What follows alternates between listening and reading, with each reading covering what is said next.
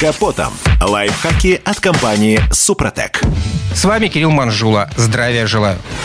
Внимательный взгляд бывалого автолюбителя способен заметить даже, казалось бы, незначительные детали. А ведь мелочи критически важны как при осмотре собственной машины, так и при выборе подержанной. И, как это ни странно, очень многое о состоянии автомобиля могут рассказать шины. Конечно, причин износа покрышек много. Например, они страдают от постоянной езды на низком давлении. Но сейчас речь пойдет о нетипичных дефектах. Например, совсем небольшой и очень тонкий износ на внешней стороне резины сигнализирует о том, что требуют замены передние либо задние сайлент-блоки. В процессе эксплуатации они могли потрескаться или вовсе провернуться. Из-за этого нарушаются углы сход развала. А вот в поведении машины сначала ровным счетом ничего не меняется. Но если затянуть заменой, то новую автомобильную обувь можно списать в утиль. Вряд ли это вам понравится, особенно если посмотреть, сколько нынче стоит стоят новые колеса. Волнообразные потертости в протекторной части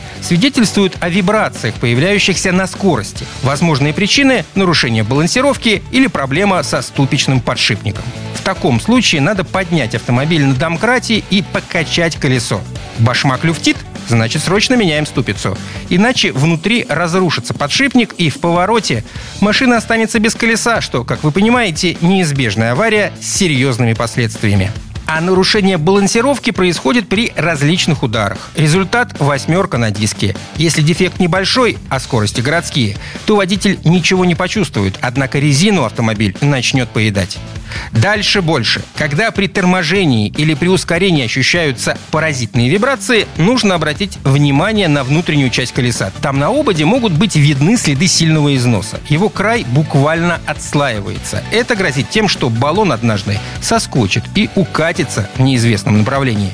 Причина – налитые диски ставят покрышку, не соответствующую штатным параметрам этого самого диска. Она совсем немного шире, но такой мелочи достаточно, чтобы началась деформация. Кромка не выдерживает нагрузку, которую на нее оказывает боковина шины и постепенно стирается. Резина также травмируется в посадочных местах и становится непригодной для дальнейшего использования. На этом пока все. С вами был Кирилл Манжула. Слушайте рубрику «Под капотом» и программу «Мой автомобиль» в подкастах на нашем сайте и в мобильном приложении «Радио КП», а в эфире с понедельника по четверг в 7 утра. И помните, мы не истина в последней инстанции, но направление указываем верное.